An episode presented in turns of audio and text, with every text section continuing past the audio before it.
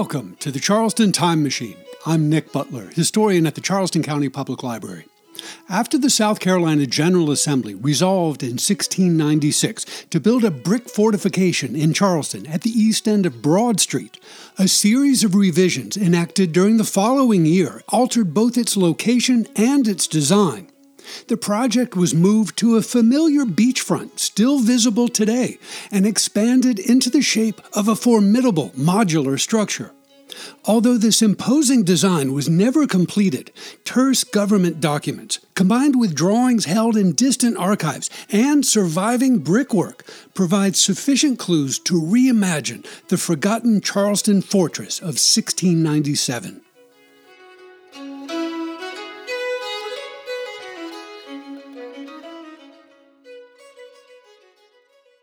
Today's program is about the beginning of Charleston's first permanent fortification project, a brick structure commenced in 1697 and later called Granville Bastion. A bastion, for those not familiar with the term, is a diamond shaped structure that projects outward from the corner of a larger polygonal fortification. Anyone acquainted with the early maps of urban Charleston, especially the so called Crisp map of 1711, and the two maps published by Bishop Roberts in 1739, that is, the Iconography of Charlestown and an exact prospect of Charlestown, will recognize Granville Bastion as the southeastern corner of a line of fortifications that surrounded approximately 62 acres of the early town. Readers of early South Carolina history will recognize Granville Bastion as the site of the colony's first gunpowder magazine and the official site for the ceremonial proclamation of successive royal governors and successive declarations of war. Fans of historic preservation will recall that the substantial brick remnants of Granville Bastion support the foundations of the Missroon House at 40 East Bay Street, the headquarters of the historic Charleston Foundation. Granville Bastion, in short, is one of the best remembered features and most intact remnants of the myriad fortifications that were built across Charleston's urban landscape during the city's first century.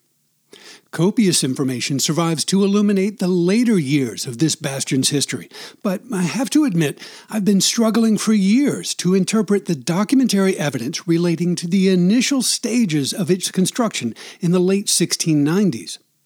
The fortifications of early Charleston were built by the provincial government, and the extant government records from the turn of the 18th century contain only very sparse and somewhat confusing descriptions of that work. After reviewing the evidence countless times, I've reached a conclusion that I think will surprise many people.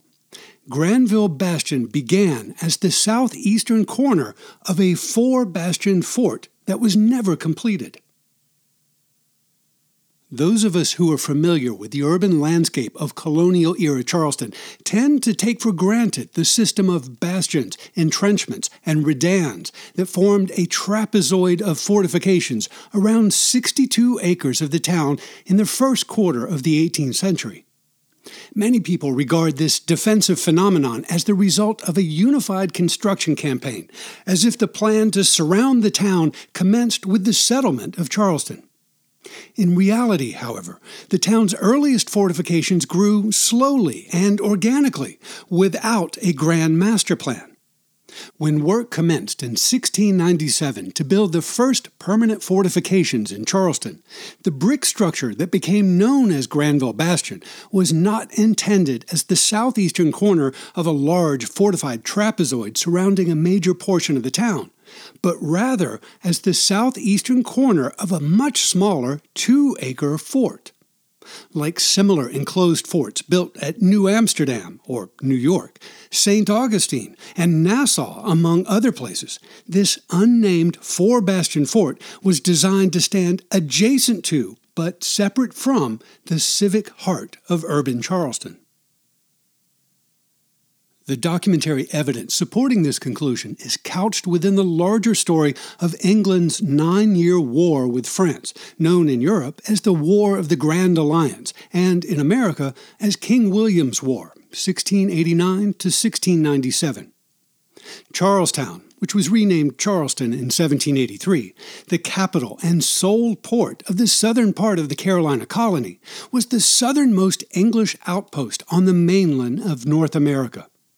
The early settlers had fortified the town in the 1680s with some rudimentary fortifications built of earth and wood along the Cooper River waterfront. Back in England during the early 1690s, the Lords Proprietors who owned the Carolina colony implored the provincial government in Charleston to construct more permanent fortifications.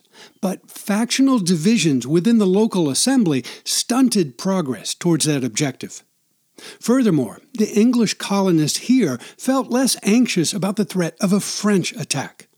Carolina was then at peace with her Spanish neighbors in Florida, and the nearest French outpost was a thousand miles away in the Caribbean. To overcome this political logjam in Charleston, the Lords Proprietors sent one of their own members, John Archdale, to take charge of the provincial government temporarily. Governor Archdale arrived here in the autumn of 1695 with a specific mission to convince the South Carolina legislature to fund the construction of permanent fortifications for the capital town. As I described in detail in episode number 181, the Assembly ratified an act in March of 1696 to build, quote, a fortress, battery, or fortification at the east end of the Broad Street, end quote. That act did not articulate any design specifics. Rather, it appointed a body of commissioners who were to design the fortification and oversee its construction. No work was accomplished during the summer of 1696 as tax revenue began to accrue to the project, and Governor Archdale prepared to return to England. Having accomplished his objectives, Archdale commissioned his nephew, Joseph Blake to act as deputy governor and then sailed home in late October. South Carolina's bicameral General Assembly reconvened in Charleston on the 24th of November, 1696, and the following day, Governor Blake delivered a speech outlining his objectives for the current legislative session.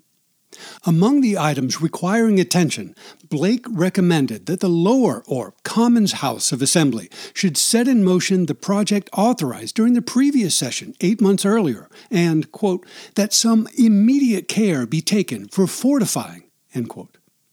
In response, the Commons House appointed a committee of four members to meet with a committee of the Upper House of Assembly to discuss the implementation of the Fortification Act of March 1696. At this point, some unknown members of the legislature questioned the wisdom of building a large fortification at the east end of Broad Street. Such a structure, placed in the center of Charleston's commercial waterfront and at the intersection of the town's principal thoroughfares, would impede the flow of commerce and likely form a nuisance to future inhabitants as the town matured. To address these concerns, the members of the Commons House instructed their newly formed committee, quote, to survey and consider whether there be not a more convenient place or places for fortifying in Charlestown than the place appointed by the Act of Assembly, quote, and to report back to their colleagues as soon as possible. The committees of the two legislative houses met during the evening of November 25th or the following morning and walked along Charleston's mostly vacant waterfront to discuss the location of the proposed fortification. On the afternoon of November 26th, the committee presented to the Commons House a brief report of their findings. The majority of the members of the Joint Committee were of the opinion that the site appointed by the Act of March 1696, that is, the east end of Broad Street, was not the best location for a new fortification. Instead, the committee recommended that, quote, the point of sand to the northward of the creek, commonly called Collins's Creek, is the most convenient place for fortifying. End quote. The Point of Sand, mentioned in 1696, is the small beach that is still visible on the east side of East Bay Street, slightly north of the east end of Water Street, where the High Battery seawall begins. Water Street was formerly a creek that was known during most of the 18th century as Vanderhorst Creek, but during the final years of the 17th century, it was apparently called Collins's Creek. The sandy beach to the north of the creek formed part of a small tract of land identified as Lot A in the original town plan called the Grand Model of Charlestown, which lot and the adjacent marsh had been granted to members of the Colleton family in the spring of 1681. Although this privately owned site was vacant in 1696, the provincial government was empowered to exercise the right of eminent domain to expropriate real estate for public projects deemed necessary for the safety of the community in general. The Commons House did not immediately respond to the proposed change of location, but ordered the fortification report to be the topic of debate the following day. In the meantime, the House ordered its committee to return to the point of sand and, quote, make search whether fresh water can be had in the point of land aforesaid, and report the same to this House tomorrow morning, end quote. The following day, November 27th, the committee reported that they had probed the ground at the aforementioned spot, but did not find a source of fresh water for a well. Although a supply of fresh water would be necessary within an enclosed fortification during an attack, the members of the Commons House were not deterred by the committee's negative report. Following a brief, unrecorded debate of the matter, the majority of the House concurred, quote, that the fortification be built upon the point of sand aforesaid, end quote. Because the provincial government needed to draft a new law to legitimize the revised location and to justify the expropriation of private property, the Commons House appointed a committee to prepare an additional bill for fortifying Charlestown. This work coincided with the arrival of credible reports that a French fleet was outfitting in the Caribbean to sack the Carolina capital which induced the Assembly to expand the powers granted to the commissioners of the fortification project. The revised bill, which empowered the commissioners to impress or commandeer whatever laborers and materials they deemed necessary, was read three times by both houses of Assembly and amended during the following week. The preamble to South Carolina's revised Fortification Act, ratified on December 5, 1696, noted that the Assembly had more deliberately considered the matter and found the point of sand to the northward of the creek, commonly called Collins's Creek, a more convenient place for its construction. Accordingly, the legislature ordered that the, quote, fortress, battery, or fortification designed to be built at the aforesaid east end of the broad street called Cooper Street shall now be speedily and effectually built at the aforesaid point of sand to the northward of the creek, commonly called Collins's Creek, or any part thereof as the commissioners shall think fit, end quote. The commissioners overseeing the project were further empowered to impress, quote, provisions, brick, stone, lime, timber, iron, and other materials for the building and carrying on of the work of the said fortification, and also to impress or force to work on the said fortification so many masons, bricklayers, carpenters, joiners, laborers, and other artificers, quote, as may be necessary to expedite the work. The text of the Revised Fortification Act of December 1696, like its predecessor ratified the previous March, did not articulate any details about the design of the proposed fortress, battery, or fortification. Nevertheless, the text of a later discussion demonstrates that the commissioners superintending the project soon had a design in hand. That plan does not survive among the archival records of South Carolina's colonial government, but Governor Blake and his council of advisers apparently sent at least one copy to the Lords proprietors, along with news of their revised plans.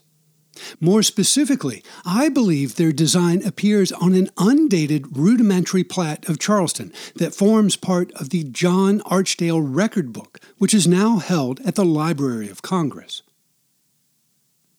The document in question, identified only as a plot of the town, depicts two detached forts labeled A and B, placed at the southeast and northwest corners of urban Charleston, respectively.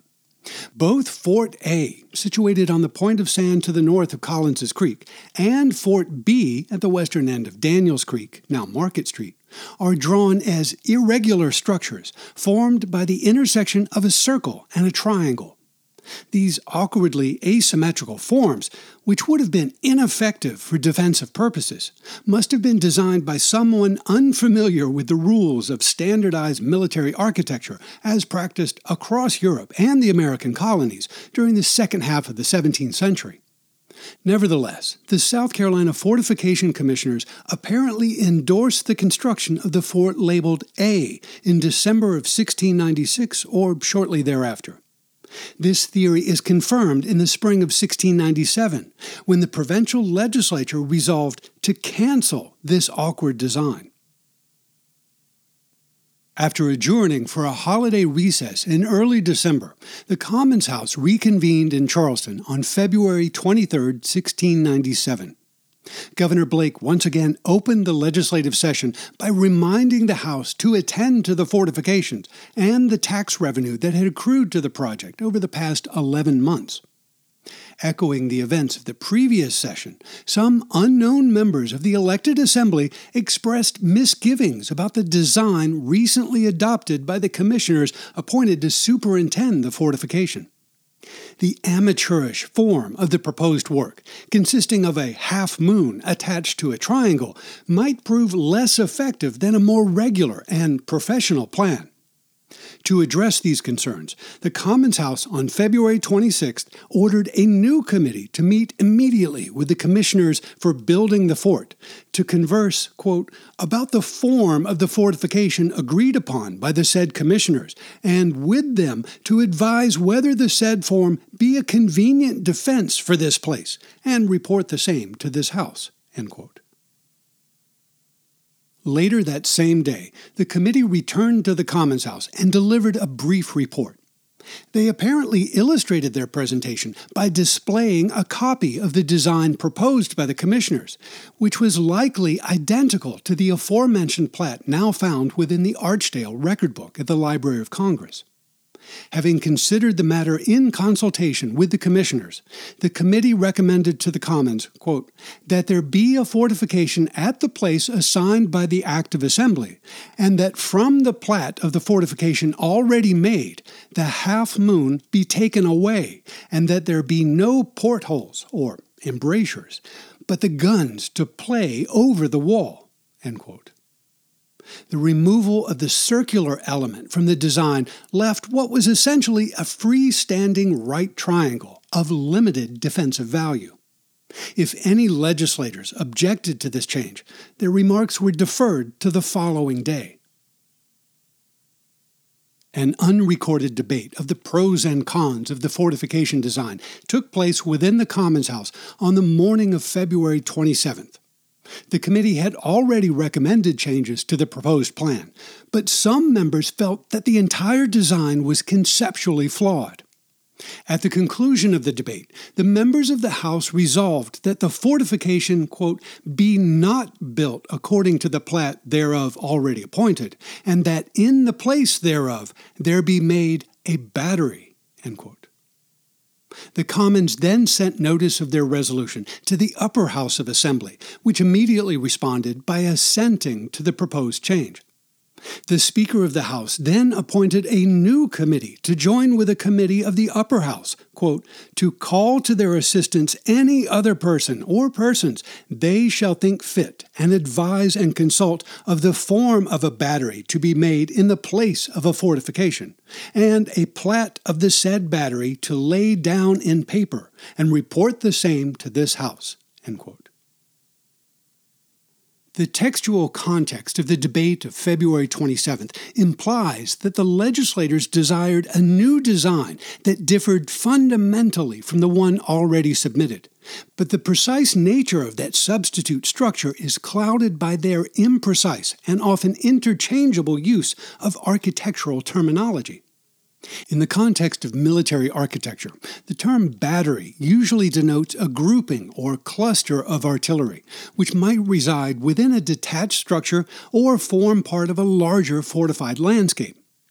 The irregular plan, proposed in early 1697, featuring a half moon mashed against a right triangle, could technically be construed as a detached battery, but that design was wholly rejected on February 27th. Subsequent legislative discussions of this topic used the terms battery, fort, and bastion interchangeably, however, providing clues to interpret the desired object. It appears that the legislators sought to replace the proposed irregular structure with an artillery battery designed according to contemporary professional standards that would form part of a larger and more conventional fortified structure. In short, I believe they sought to construct one bastion of a larger fort. On March 2nd, after a few days of intense design work, the Fortification Committee returned to the Commons House with news of a significant development couched within a brief statement. They reported simply that the members of the Joint Conference, quote, had agreed to the form of a battery and laid down a plat thereof, which they presented to this House. That plat does not survive among the records of South Carolina's colonial government, but I believe we can identify copies held at two distant archives. The first appears within the aforementioned record book of John Archdale at the Library of Congress. There we find an undated line drawing labeled The Drafts of the Forts, which depicts two nearly identical quadrangular forts differing only in scale. The text version of this podcast includes an image for your viewing pleasure. Although nothing in this plat confirms its connection to South Carolina beyond its association with John Archdale, an identical manuscript copy of the same two forts, drawn by the same hand, is found at the Bodleian Library at Oxford University, and it bears the caption, A Draft of the Forts of Carolina. In contrast to the asymmetrical plan adopted by the fortification commissioners at the end of 1696, the symmetrical four bastion forts illustrated in the Archdale and Oxford plats reflects the geometric discipline that characterized professional military architecture of the late 17th century. It seems that the commissioners and the joint committees of the bicameral legislature benefited from the advice of some local inhabitants who were more knowledgeable about fortification design. Reaching forward to the documentary evidence of a similar fortification episode in late 1703, I believe that the provincial government likely consulted with members of Charleston's French Huguenot community who were familiar with the geometric designs of the contemporary French engineer Sebastien de Vauban. If the Archdale and Oxford plats do, in fact, depict the designs presented to the South Carolina Commons House on March 2, 1697, then we can conclude that local authorities abandoned the idea of building a relatively small, self contained fortification and embraced the construction of a larger structure composed of several distinct but interconnected parts. More specifically, the revised design endorsed in March of 1697 corresponds to the larger of the two forts depicted on the Archdale and Oxford plats, which includes four symmetrical bastions, each connected to its neighbor by a curtain wall measuring 100 feet in length. A small but significant clue supporting this theory appears in the continuation of the design conversation that was recorded within the Journal of the Commons House of Assembly on March 2nd. Quote, Upon debate of the said form and plat thereof, the Commons House ordered that the front line of the said battery be extended 20 feet, so that the line contain 120 feet in all, and the said committee draw a plat accordingly, and call to their assistance whom they shall think fit, and lay out the ground for the said battery. Within a week of endorsing an enlarged version of the new fortification design, the South Carolina Commons House was in possession of a now lost paper copy of the revised plan. On March 9th, the House signaled its final approval by ordering, quote, that the commissioners for building the fortification do carry on and build the battery according to a plat thereof brought into this House, end quote. The upper house of assembly gave its assent to the plan later the same day, followed by the signature of Governor Joseph Blake. Work on the much anticipated fortification commenced immediately, but the surviving government records of this era contain no further mention of fortifications until the autumn of 1700. From that time forward, legislative conversations about the defense of urban Charleston contain no references to the four bastion fort authorized in the spring of 1697. The work was apparently never completed, and it soon faded from the town's collective memory. The mystery of the disappearing fort of 1697 has perplexed me for more than a decade. I've reviewed the available evidence countless times, and I've questioned whether or not the aforementioned Archdale plats have any bearing on this topic. After careful review, however, I believe that we can resolve this conundrum by considering the extant documentary clues in conjunction with the physical remnants of the fortifications built more than three centuries ago. I'll offer my current hypothesis as a sort of summary heading towards a conclusion of this episode.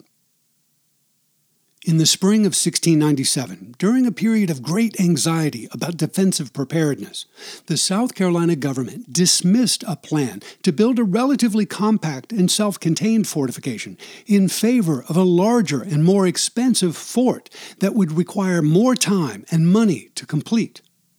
The rationale behind this seemingly contradictory logic lies within the modular nature of the larger and more expensive fort. While the completion of the four bastion design adopted in 1697 would ultimately afford significant defense to the future citizens of urban Charleston, the construction of even just one of its diamond shaped bastions would provide adequate protection during an emergency. The frugal civic leaders of that era decided to advance their ambitious defensive work in stages and build the remaining bastions and curtain walls as money, materials, and labor became available. Confirmation of this theory appears shortly after the South Carolina General Assembly adjourned for the season on March 10, 1697 in a letter to the Lords Proprietors of Carolina, dated March 24th, Governor Blake and the members of his advisory council proudly announced the results of the most recent legislative session.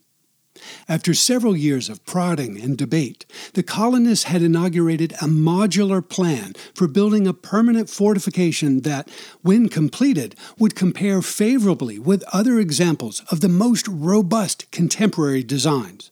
Quote, we are now hard at work about a fortification at Charlestown, which we hope in a little time to make serviceable, and to leave it so as when we can raise money to do it with, it may be made as regular and formidable as any such work in America. I believe the large quadrangular fort depicted in the aforementioned Archdale and Oxford plats represents the design of the regular and formidable structure intended to be built in 1697. The Lords proprietors responded several months later by congratulating Governor Blake on the defensive progress. Quote, we are very well pleased to hear you are so forward in your fortifications and hope you will press it so as to make Charlestown and that will make your whole country secure. Due to a series of subsequent events and circumstances, however, the regular and formidable four bastion structure was never completed. The Treaty of Ryswick ended King William's long war with France in the autumn of 1697. The Lords proprietors communicated this news to South Carolina that December and advised Governor Blake to persevere with the defensive works. Although peace had been proclaimed, said the proprietors, quote, we would not have that slacken your intentions of fortifying. But slacken they did. Between January of 1698 and September of 1700, the inhabitants of Charleston experienced repeated episodes of a deadly distemper an earthquake, a major fire that consumed a third of the town, and a ferocious hurricane that wrecked the waterfront and claimed many lives. The provincial legislature reconvened in the autumn of 1700 and inaugurated a new chapter of fortification construction that revolved around the brick battery that had commenced in the spring of 1697. What was originally intended as the first component of a four bastion fort became the principal town battery during a period of peace across the colonies. When Europe again erupted with international warfare in 1703, the lone brick bastion became the cornerstone of an emergency effort to encircle the town with hastily constructed earthen walls. By the end of 1708, locals had named it Granville Bastion in honor of the reigning Palatine, or chief of the Lords Proprietors of Carolina, and the rest, as they say, is history. I'll offer one physical fact to pin down the interpretations presented here. The surviving brickwork of Granville Bastion, following its partial demolition in the late 1780s, is visible in the basement of the Missroon House at 40 East Bay Street. The remnants include the entirety of the bastion's eastern face, which measures 89 feet in length, and an adjacent flanking wall, 27 and a half feet long, that connects it to the curtain wall on the east side of East Bay Street. Reference to the large fort illustrated in the Archdale and Oxford plans demonstrates that the length of the proposed bastion face was 86 and a half feet, and the adjacent flanking wall was 27 and a half feet. The slight difference between these dimensions can be attributed to the more acute angle of the flanking wall that was built here in the late 1690s. We'll continue this conversation about urban fortifications in colonial Charleston in future programs in conjunction with the Mayor's Walled City Task Force. In the meantime, I'll leave you with a final thought to fuel the time machine between your ears. If the South Carolina government had completed the fort plan endorsed in the spring of 1697, with a curtain wall extended to 120 feet in length, the finished structure would have measured nearly 300 feet square and encompassed more than two acres of prime real estate along the Cooper River waterfront, from the point of sand next to the present Missroon House to the north side of the Carolina Yacht Club. In short, it would have been nearly identical in size and shape to the surviving Spanish fort at St. Augustine, the Castillo de San Marcos, which was completed in 1695. Was this similarity coincidental or intentional?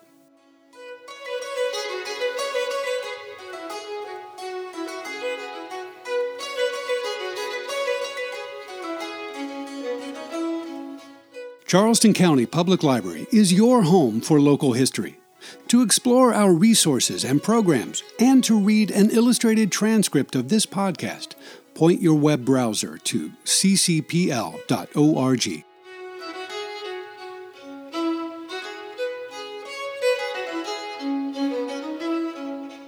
Thanks for listening to the Charleston Time Machine.